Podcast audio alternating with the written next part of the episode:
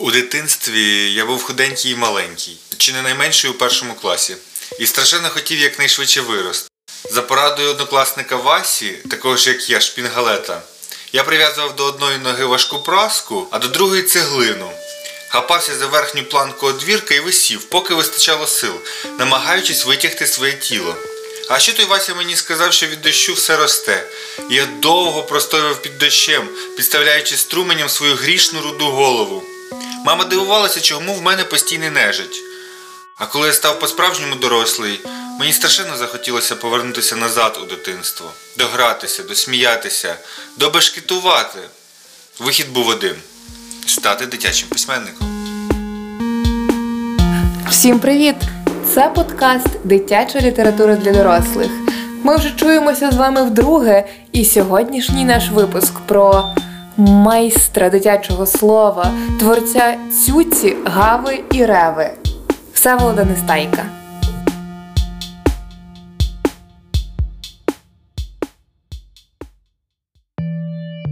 Існує сімейна легенда.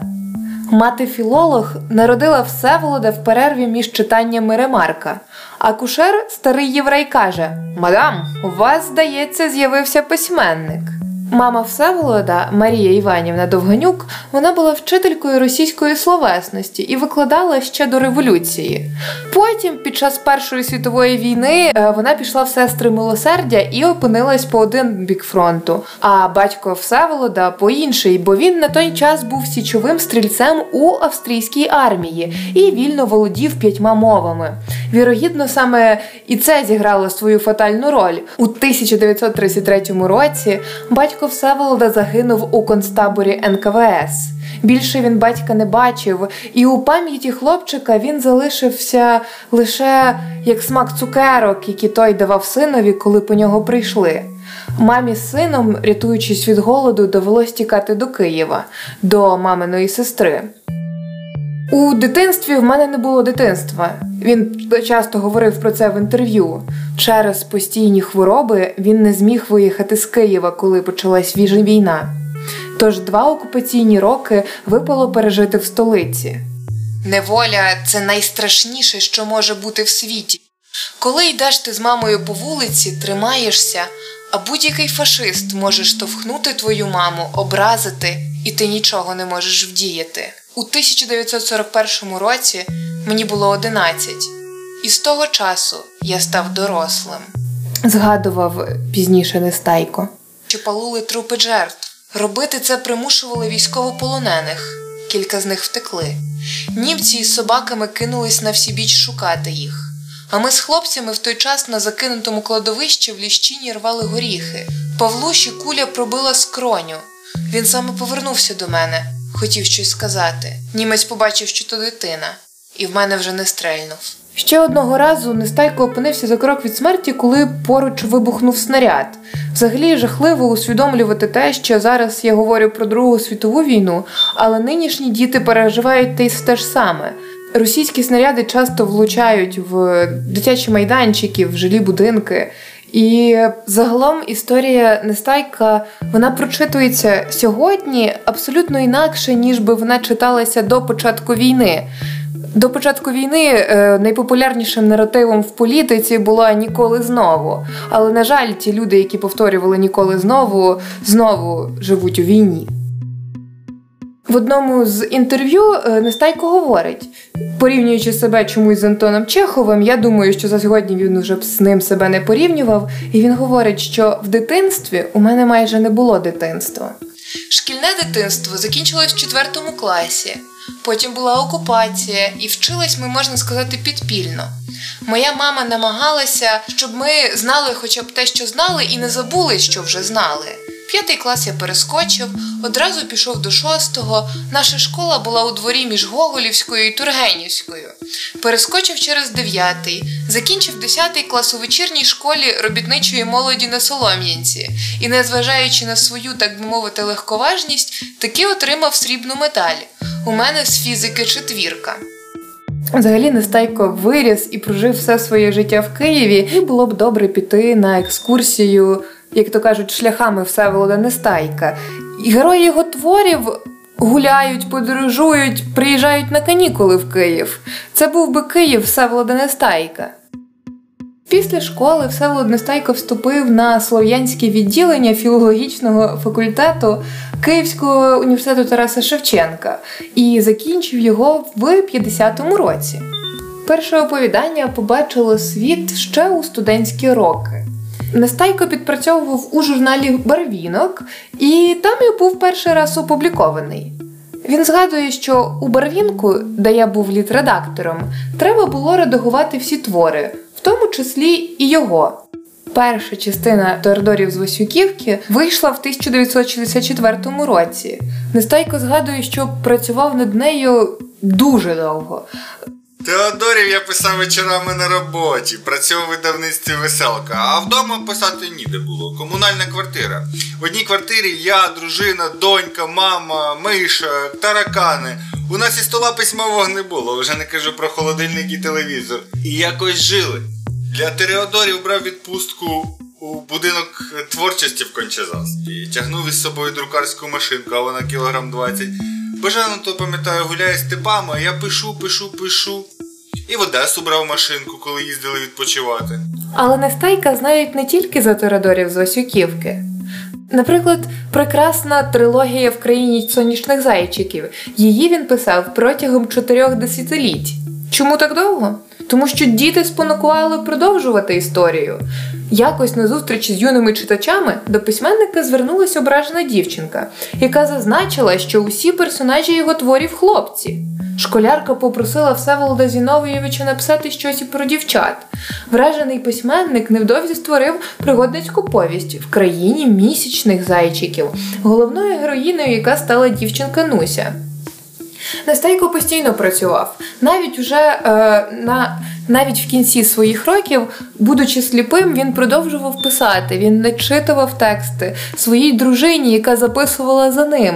До нього часто приходили в гості е, школярі, екскурсії, вдячні фани. і Йому приходили сотні тисяч листів. І він старався на них відповідати і комунікувати своїми читачами.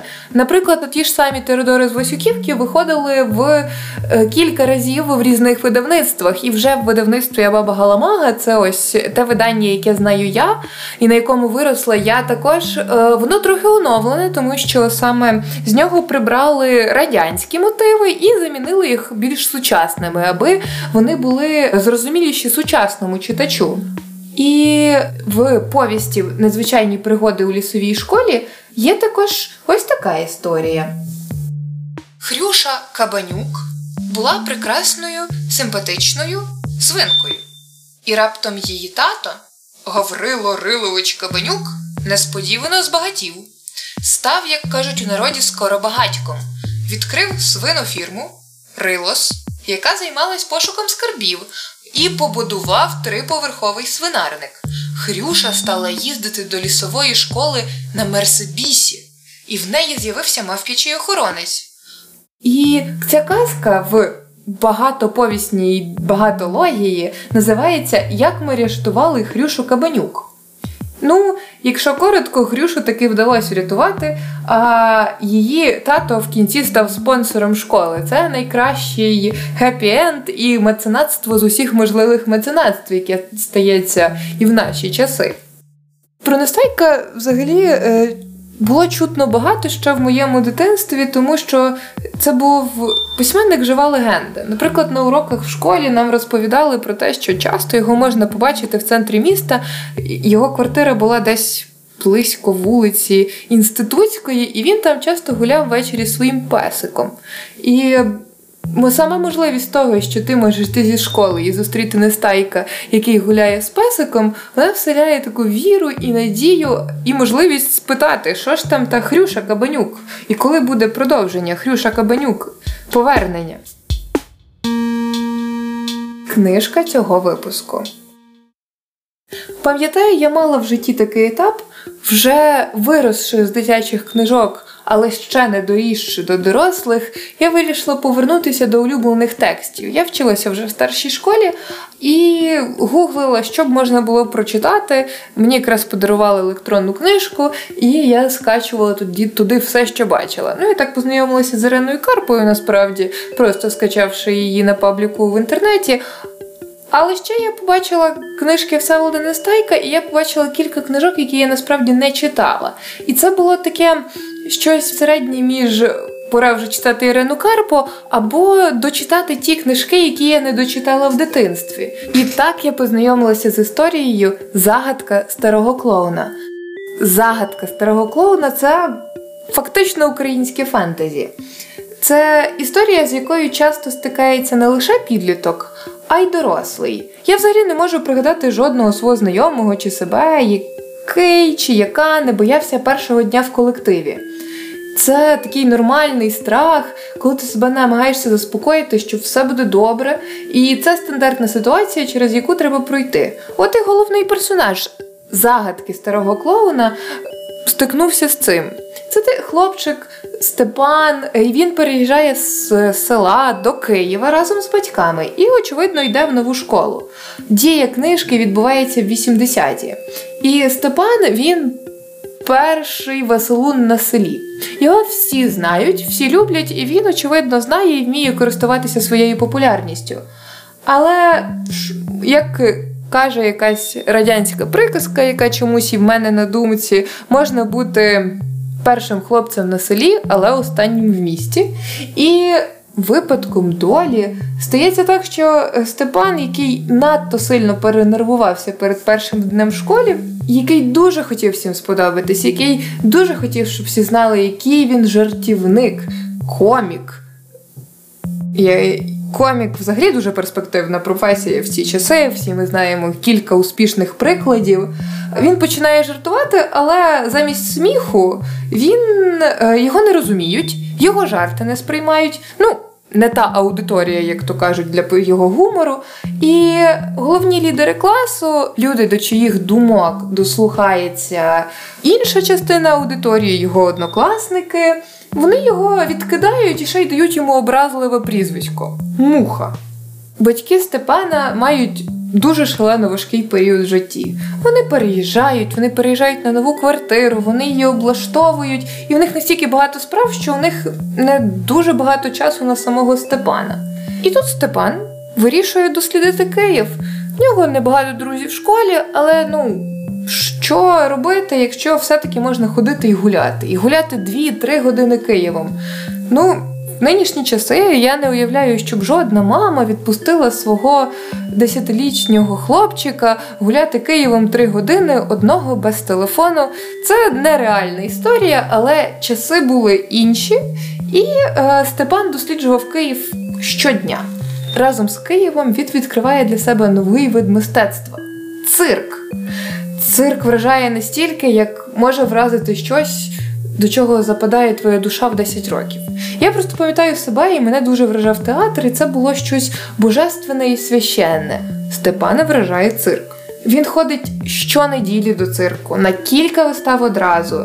Ну, ще раз, десятилітній хлопчик гуляє Києвом і ходить на кілька вистав одразу в цирку сам. Акселерація ще ніколи не була така успішна. Він перший дотепник на селі і жартівник. І він усвідомлює, що його призначення стати клоуном. В цій книжці дві сюжетні лінії. Перша це історія про несприйняття особистості колективом, а друга це історія фентезі, це історія про подорожі у часі, про зустрічі і знайомство з сковородою. Цирку Степан знайомиться з Чаком. Чак це клоун на пенсії, який е, вирішує не йти до кінця своїх днів в цирку і працює там прибиральником. Вони одразу товаришують і розуміють одне одного, бо, як би хотілося зазначити, людей об'єднує не спільне минуле, а спільні інтереси. І Чак пропонує Степану справжню пригоду помандрувати у часі за допомогою власної уяви і гіпнозу. Якщо читати цю книжку в дорослому віці, це дуже дивна пропозиція від людини в похилому віці, яка пропонує тобі зайнятися гіпнозом. Чи можна взагалі нормально сприймати цю пропозицію? Але в 80-ті часи все було інакше. І ось Степан він з простого школяра стає подвійним агентом. Вдень він вчиться і бореться за все-таки хоча б якесь е, соціальне місце в класі. А після обіду він мандрує в часі. Він шукає відповідь на загадку старого клоуна і доказове існування веселзілля. Веселзілля це наркотики успішних коміків.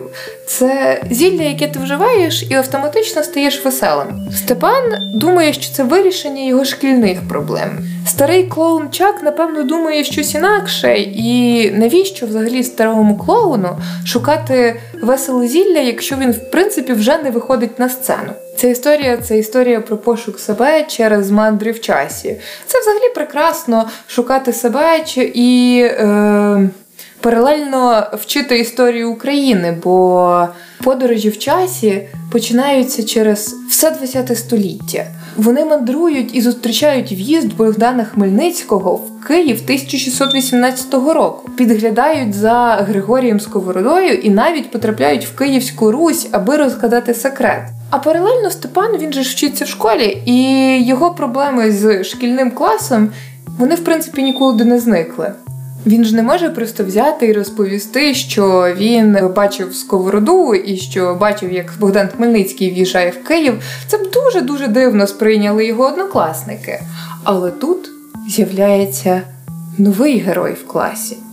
Це іноземець, який приїхав в їхній клас з Єревану, бо він знімається в кінофільмі на кіносудії Довженка і буде ходити в їхній клас цілий місяць.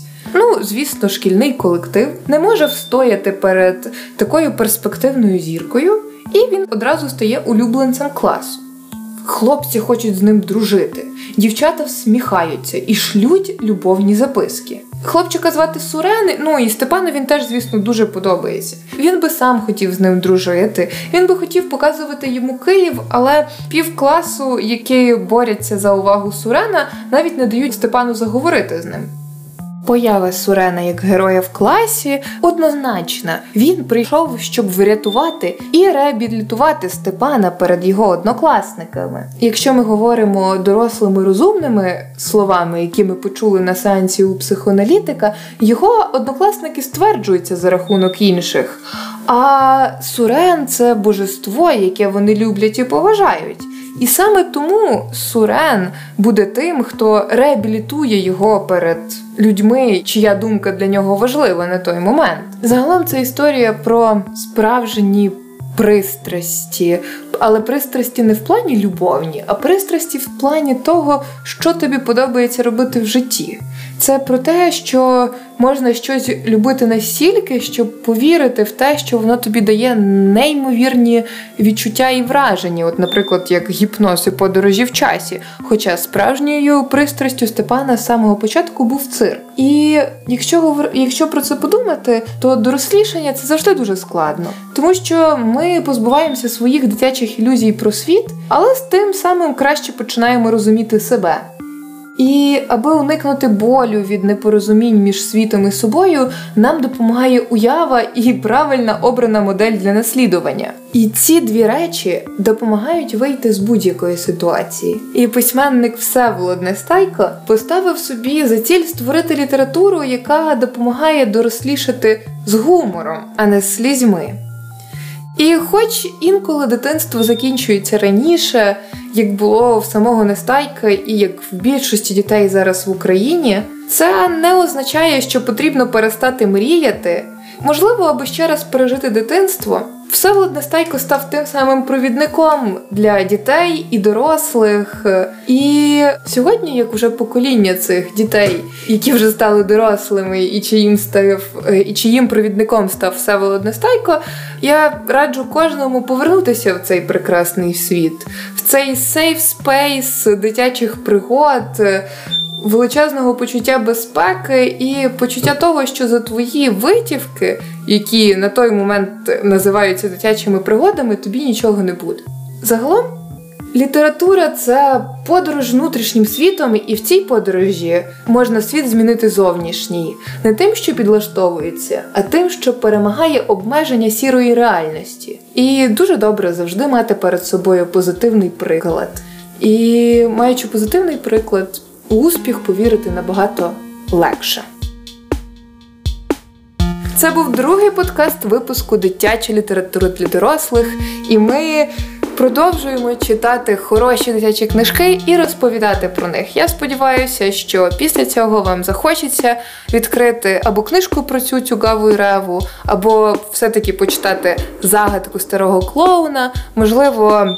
Помандрувати в світ сонячних зайчиків чи в світ місячних зайчиків і зберігати своє ментальне і фізичне здоров'я. І, можливо, це стане одним з ваших методів. Це був подкаст Дитяча література для дорослих, і ми залишаємося з вами чутися. Не перемикайтесь, скоро третій випуск. Чао!